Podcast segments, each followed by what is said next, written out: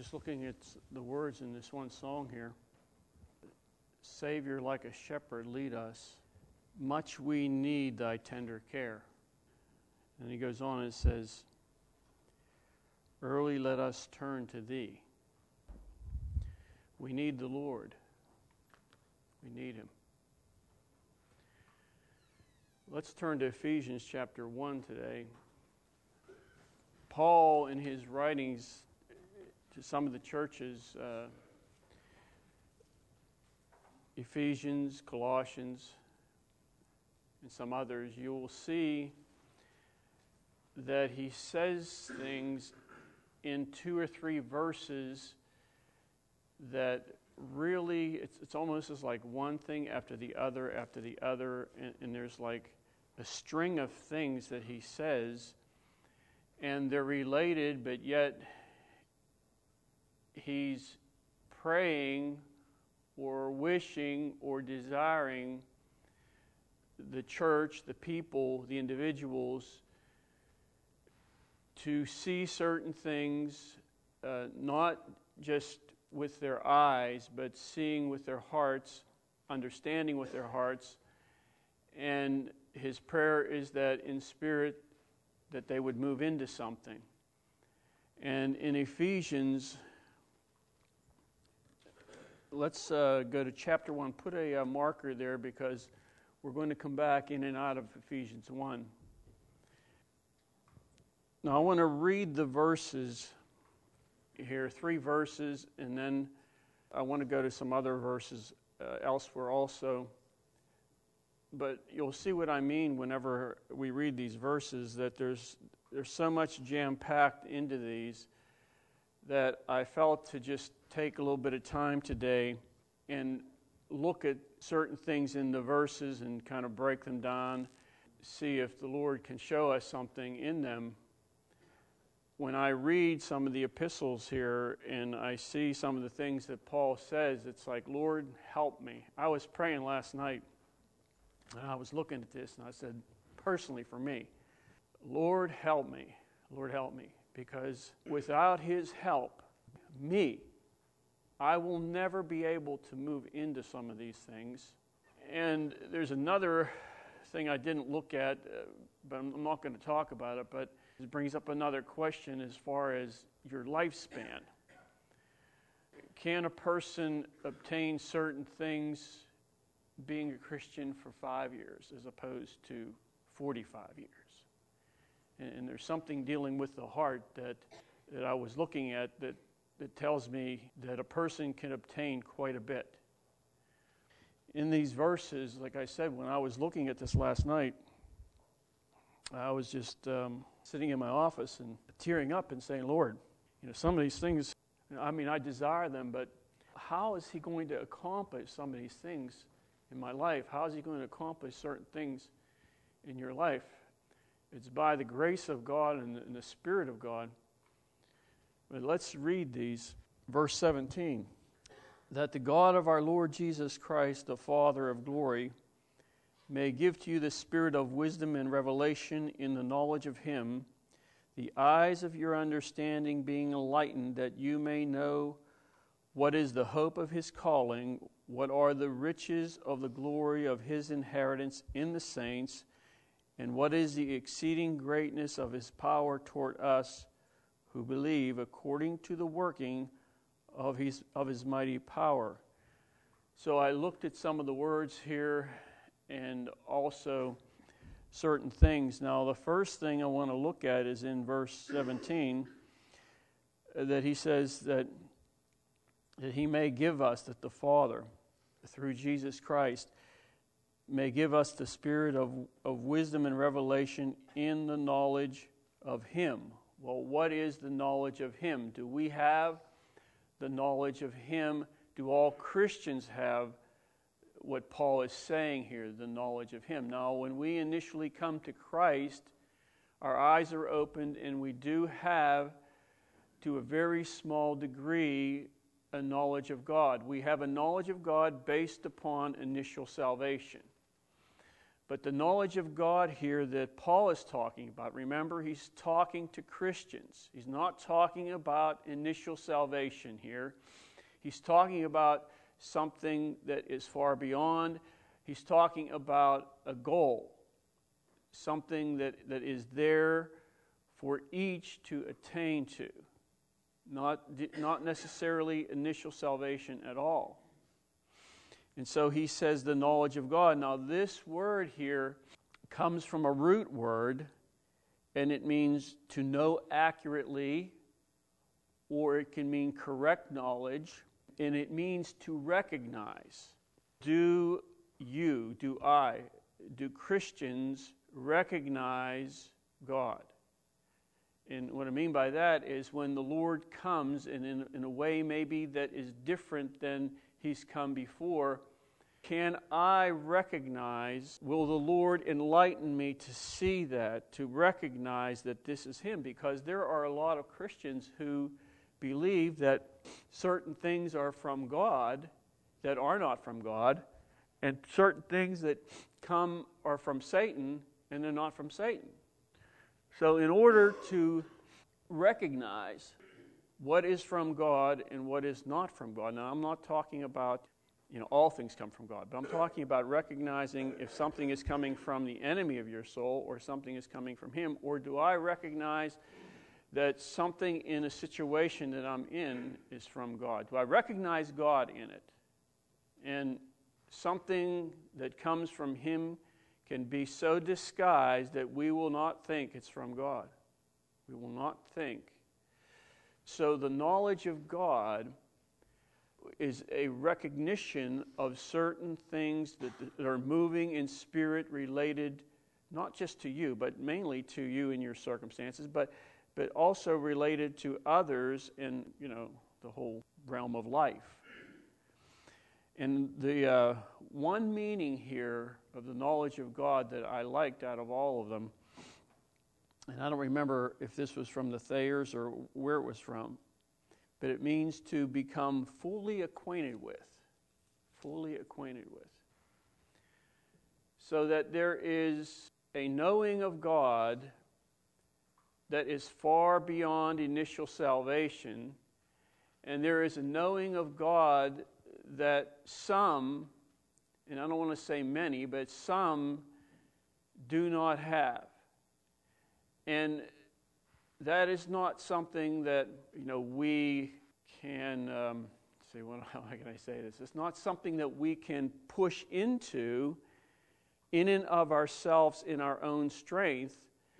The knowledge of God to know Him in a fuller way is something that the Spirit of God brings to us.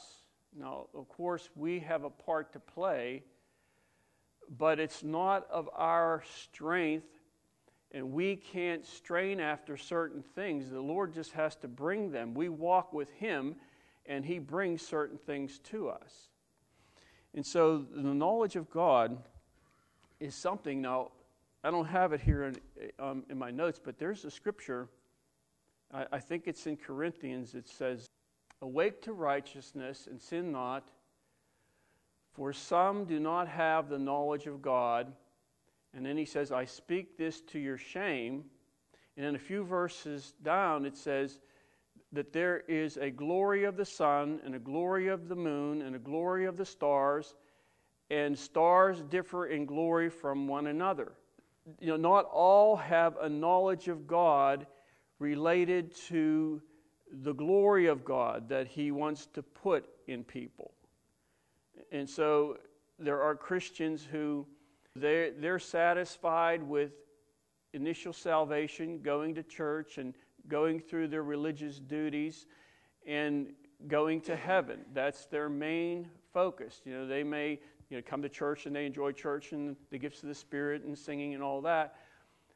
But as far as the knowledge of God to take them deeper into something that it's not about information it's not about what we know in our mind and our head and, and what we study and, and understand. The knowledge of God is something far beyond that. It's dealing with relationship, it's dealing with a connection between our spirit and Him and all that that brings to us and takes out of us and so on. You know, it's quite involved. So, in hold your place there in Colossians chapter 1, verse 9. For this reason, we also, since the day we heard it, do not cease to pray for you and to ask that you may be filled with the knowledge of his will in all wisdom and spiritual understanding, that you may walk worthy of the Lord, fully pleasing him, uh, being fruitful in every good work and increasing in the knowledge of God. So, in this particular scripture here, Paul says that he's praying for them that they would be filled with the knowledge of his will in wisdom and in understanding, or in wisdom and revelation. That there would be an understanding of his will as that applies to us as Christians individually, but also how that applies to us in the grand scheme of things as far as where we are placed here now in history, in, in our time. Do we understand the will of God related to what's going on and to us in that? So he's praying that the church here would understand, that they would uh, be filled with a knowledge of his will, that they would walk worthy of the Lord, pleasing him. And then he goes on, he says, and increasing in the knowledge of God.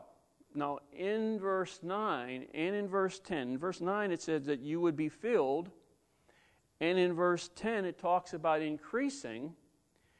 And both of those verbs are passive, which means that you receive the action. So, as I see it, we are to walk with God in His will and His way, what He's showing us. And as we do that, we will be increasing in the knowledge of God. See, you cannot increase in the knowledge of God if you walk in your own will and your own way.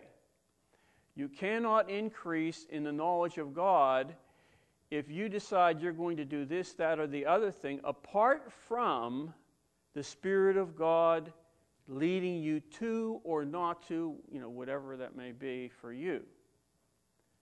So the increase, we, we walk with Him and He takes care of the increase.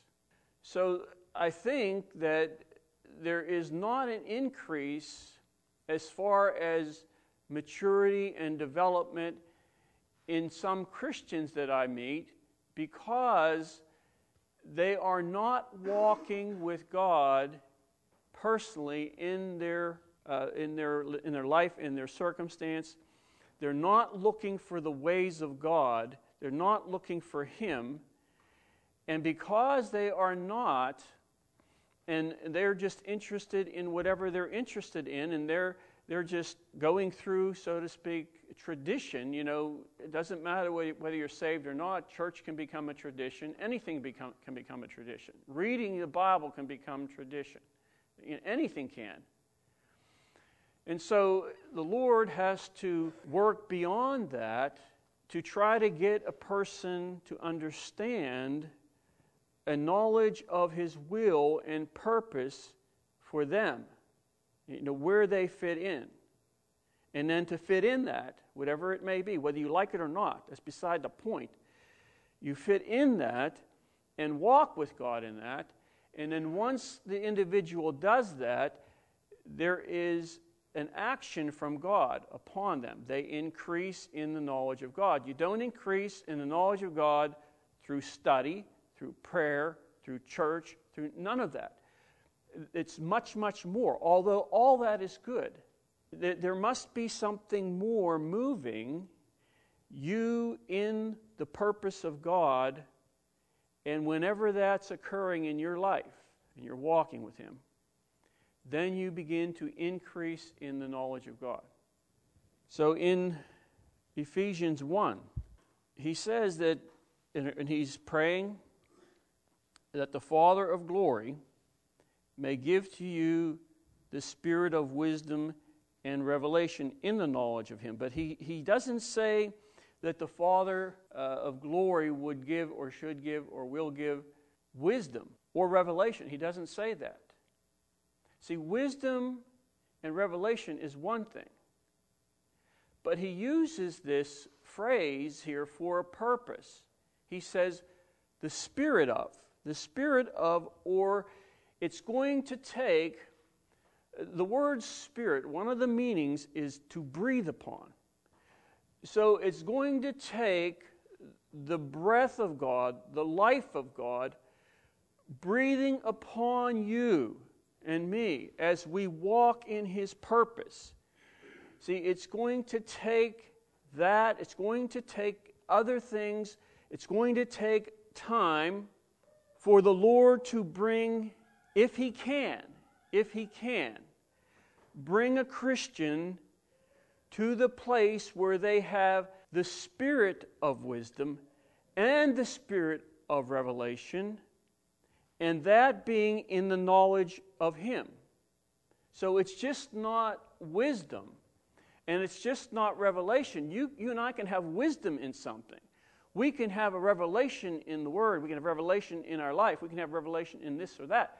But he says the spirit of, and that, that defines that and it makes that something further. It makes that something out there to attain to that, eh, you know, through initial salvation and being a Christian for a short period of time is not going to bring a person into that. it's just going to take the breath of God breathing on us. And uh, last night I was sitting there and just meditating about that. And, um, I, I look here today and I see how the Spirit of God has breathed upon your life, each of you, to bring you to where you are now today. And I, I, look at myself and I say, wow, it's, it's amazing that God even was able to get through to me, let alone work in my life to do some of the things that He's done. And then um, I'm thinking that how much more of his breath, of his life, is necessary to bring me into that? I, I don't know. I don't know. You know, all I can do is say, Lord, help me. Uh, Lord, help me. Uh, you know, I feel at times, I don't know if you've ever felt this, I feel at a loss. You, you know, you know, Lord, I know that you want me to walk with you, but how are you going to do some of these things? How? Now, hold your place there and go to Ephesians 3. Ephesians 3, verse 16. That he would grant you. Now, that, that doesn't mean that we have it. That means that there's potential, there's possibility that he would grant you according to the riches of his glory to be strengthened, strengthened with might through his spirit in the inner man that christ may dwell in your hearts through faith that you being rooted and grounded in love may be able to comprehend. And this to me is a very poor translation the word comprehend.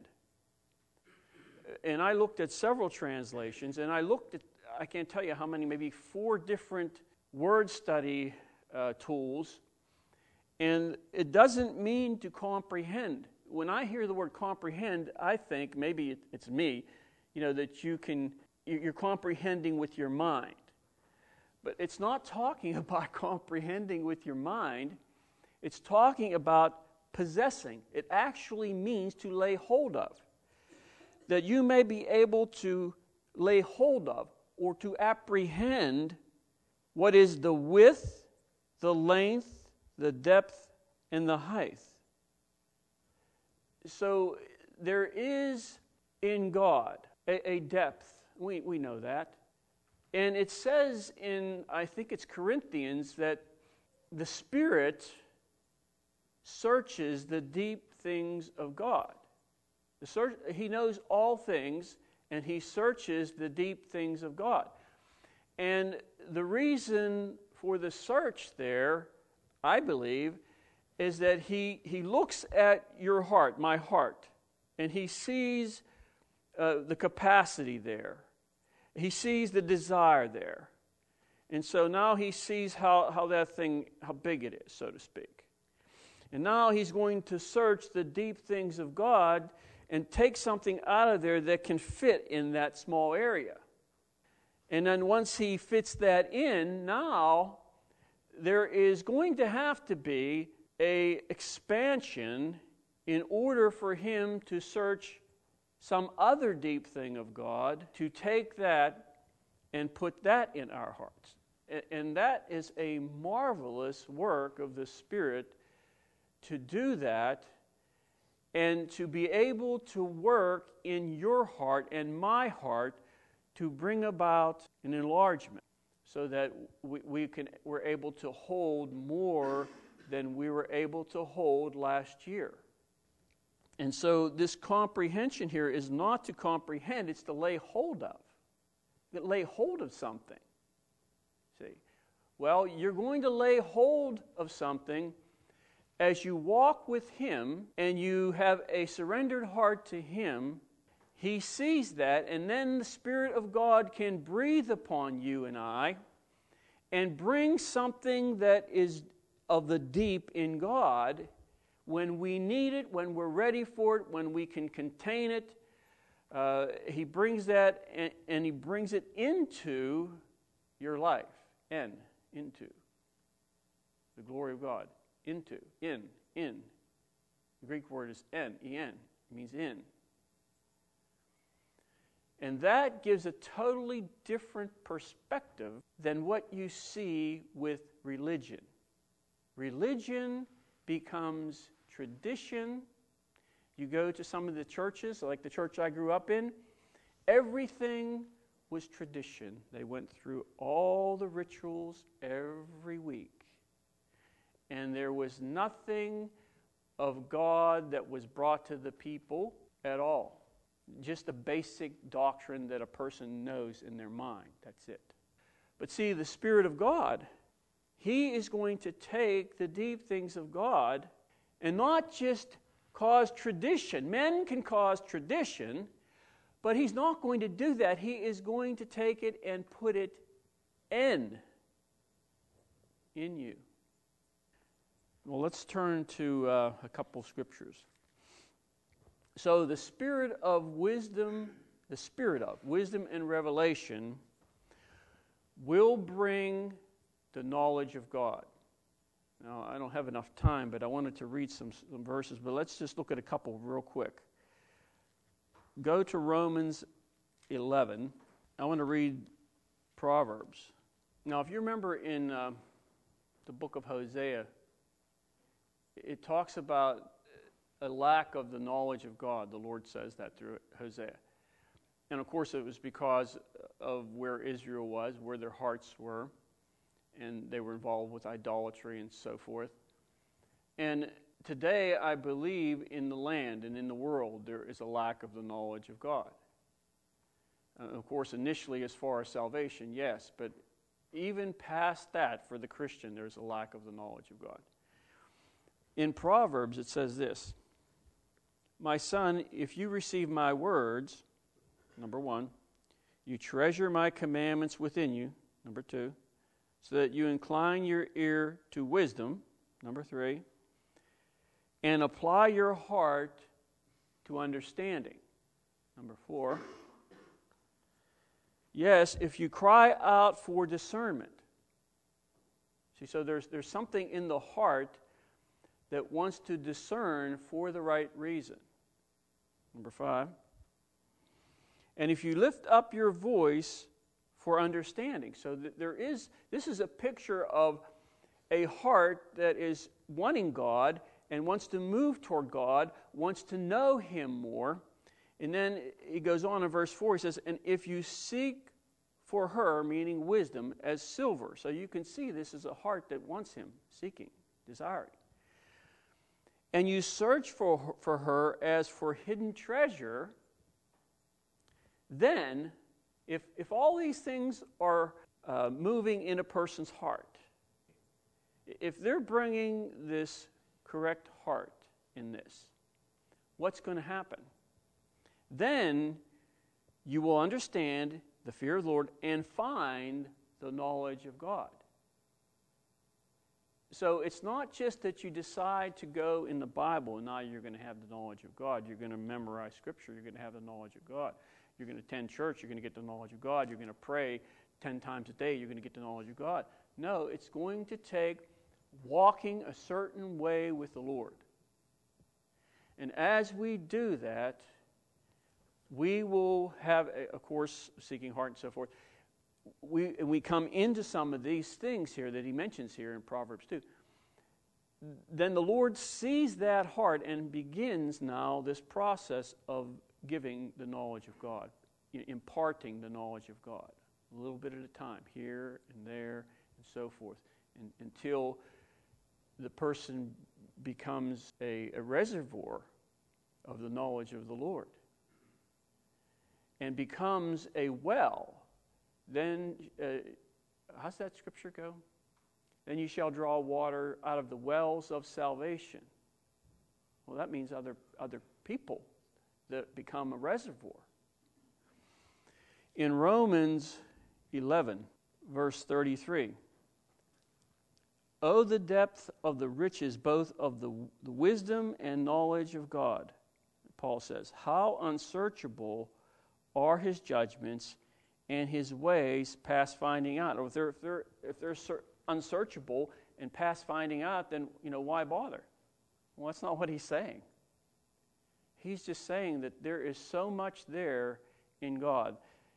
There is a depth in God that no man can plumb that deep. But that's not to say that the Lord does not want to bring the deep things into your life. For who has known the mind of the Lord, or who has become his counselor? Verse uh, 36 For of him and through him and to him are all things, to whom be glory forever. And in 1 Corinthians 2, oh, there's the verse in verse 10. Uh, for God has revealed them to us through his Spirit, for the Spirit searches all things, yes, the deep things of God. But I want to show you verse 15 and 16. But he who is spiritual, you know what that means? That means the one who is dominated by the Spirit of God.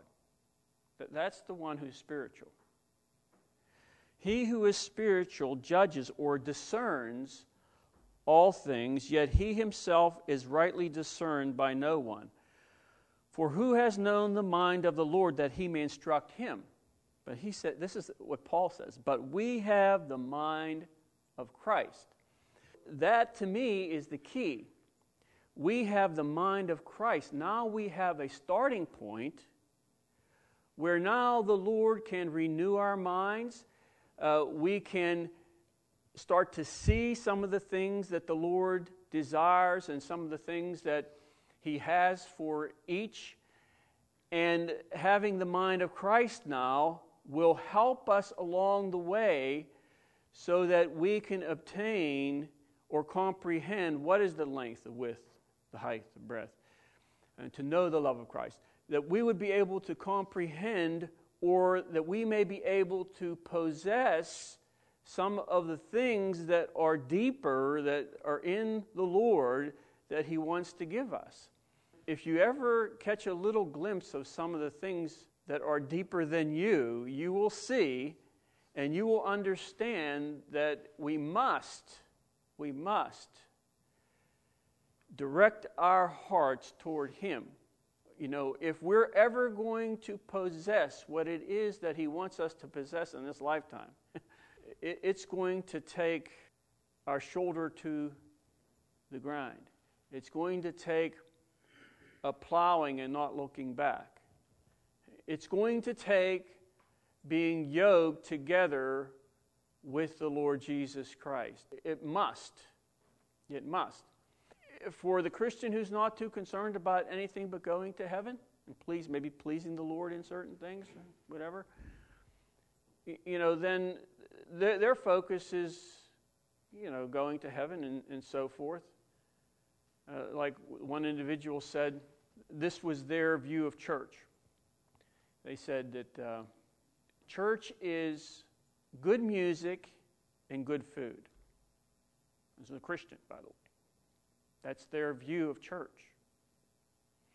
Well, if we have a, a view like that, we are blind.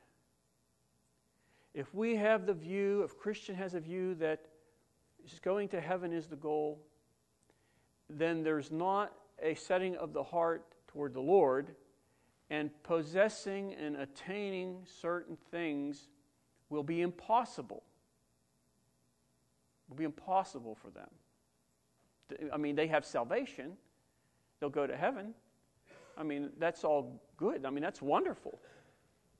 You know, like my mother used to say, you know, witness to someone and you know, she leads them to the Lord. And She said, I just snatched another one out of the flames. Praise God. But why were they snatched out of the flames? To go to heaven? Yes, indirectly. But there's so much more. In Paul's epistles, see, he brings these things out. He says these things for reasons, not because he just wants to talk or write. Now, in, as I said before, the knowledge of God, the knowledge of God, the true knowledge of God, will bring about a better resurrection. That's what it's to bring about. If you have the knowledge of God, it's going to bring about a better resurrection. As I said before, there's a different glory of the, of the sun, the moon, and so the stars, and so forth. That's in the context there. Uh, it says that some do not have the knowledge of God, is what he says. Then he goes on and talks about the glory of the sun, the glory of the moon, and so forth. So, the knowledge of God in your life is, is to move you toward a better resurrection. Now, I don't understand it, but I do believe it, and you even see that in Hebrews, where they didn't accept deliverance because of better resurrection. It doesn't mean that, that they're going to be raised differently as far as the mechanics of it the glory that comes out from the grave will be different, will be more. Now, in uh, back in Ephesians here, chapter 1. So, verse 18 says that the eyes of your understanding being enlightened. The eyes of your understanding, once again, understanding does not mean information. The word understanding is the Greek word cardia. Now, you know what cardia is, don't you? What's cardia? The English word. Heart. Yes. He's not talking about your understanding. Well, he is talking about understanding, but he's not talking about the understanding with your mind. N- nothing at all like that. He says, the eyes of your heart being enlightened, or the eyes of your being, uh, the eyes of the central part of your being being enlightened. That's what Paul's praying for here. That's what he's saying. See, he goes down and he mentions at least four things in Ephesians 1 here that he's desiring for the church. Not just the Ephesian church, the other churches too. He's desiring these things that the eyes of their heart, of their inner character, uh, that, that they would grasp the character of the Lord. Now, if you are able to see at times in your life the character of Christ, you know, maybe you know you do something and you know how the Spirit of God can check you and you know, the Spirit of God comes and He checks you, and, and then He shows you His character. Or, or, in other words, he, he checks you and shows you the proper response in that. And what He's doing there is He's showing you His character. So, the eyes of our understanding, or the eyes of our being, the eyes of our heart would be enlightened so that we could see this character of Him and act accordingly, move accordingly. And I shared with you a long time ago that something happened when I was working, and I went into the restroom, and the mirrors were just totally, totally filthy, dirty. The guy uh, that I know that does that didn't do it for over four months. And you have, have over 100 people washing their hands and everything and splashing on the mirrors. You couldn't even see in the mirrors. And so I got a little frustrated and I grabbed the soap out of the soap dispenser and I, well, I'll put it on the mirrors. I said, well, now he's got to clean them. And I turned around and walked like five, ten steps, and the Spirit of the Lord just stopped me dead. and said, What did you do? And I said, Oh, gee, I know, Lord. Okay. I knew what I had to do. I went in there and I cleaned all five of those mirrors. And not only did I did it that day, I did it for months. And my eyes were open because I did something that I knew I shouldn't have done. But you know how we get sometimes, you know, we just don't think and we do something. And so I did it, and the, the Lord came so gently, like He always does, or most of the time does, and showed me His character. He would never do that. He would have went in and just washed them, right? You see, just knowing that is one thing. But see, I had to do something. I had to, to follow through on the character that I saw there. And so I was able to do that, and the eyes of my understanding, as far as his character, was enlightened in that. I know, I know that he wouldn't do that, and he showed me a portion of his character in that, and he does the same thing with you. He will show you his character for the purpose of enlightenment. For the purpose of enlightenment, so that you're changed. You're changed so that the eyes of your uh, understanding or your heart being enlightened, that you may know what is the hope of his calling. So that, that tells me that if I do not go through the process and allow the Lord to enlighten my eyes, I am really not going to see uh, the hope of his calling. I'm not going to understand the hope or the purpose he has. And what are the riches of the glory of his inheritance? So that brings us to another thing here. In verse 19, he says, What are the riches of the glory of his inheritance? Where? Read it. Where? What are the riches of the glory of his inheritance? In. In. In in. And th- this is the Greek word, what is it? Um, yeah, en, en. It's a Greek uh, preposition. It means in. So if you have a circle here, it doesn't mean outside the circle. It doesn't mean on the other side. It doesn't mean through. It means in. Romans 8, turn there. Romans 8, 18. For I consider that the sufferings of this present time are not worthy to be compared with the glory which shall be revealed in us. In us.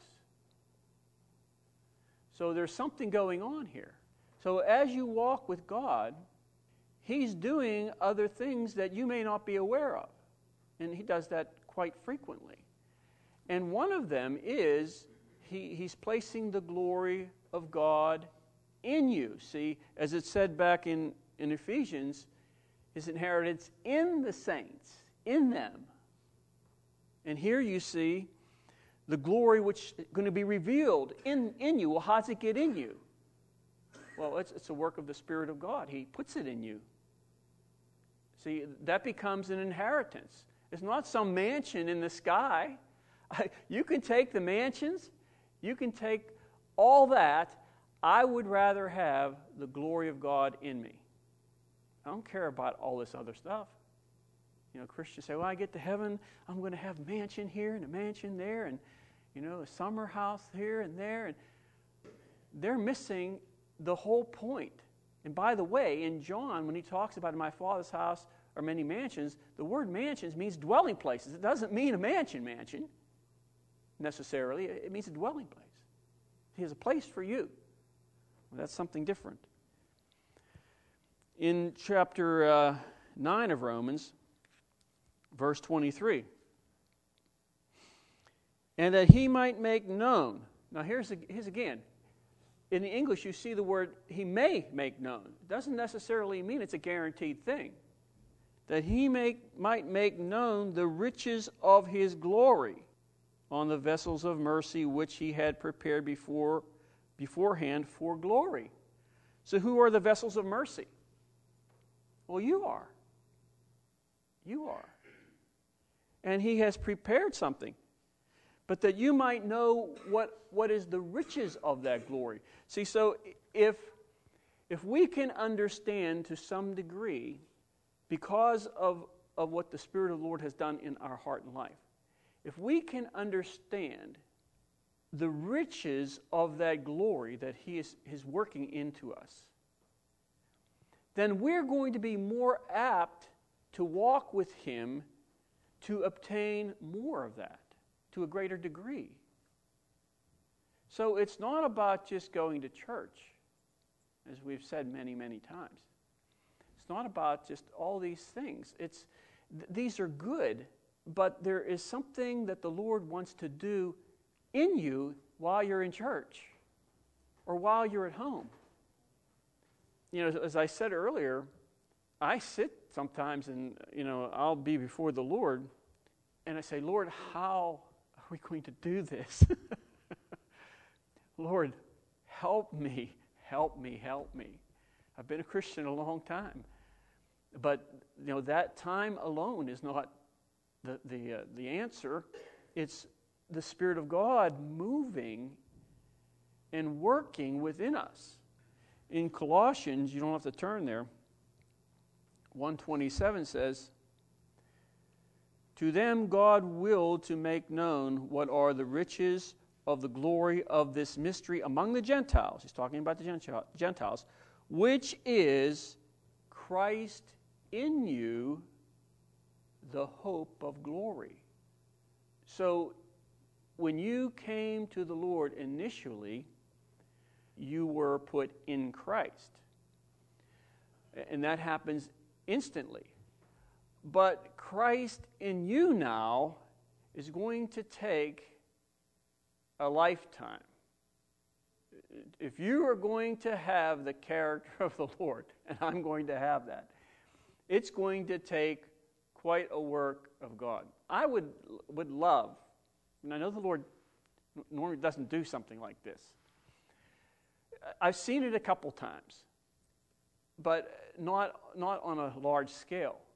But what if the Lord was just like he did with Jesus? You know, when Jesus went up to the mount, he, he lifted off the, the top of the pot, so to speak, to, so you could see what was inside. So there Jesus is at the Mount of Transfiguration and he's transfigured before the disciples, and it was like they were in shock. They didn't know that that glory was in Jesus. They didn't know that. And so he just he lifted that off, and they saw it, and they were just like, ah. And then Paul comes along and he says that that glory would be in you. The mystery among that which is Christ in you the hope, not just the hope of realizing the glory, as some translations say, but the hope of Him taking the glory of Jesus and putting that in you. The hope of that.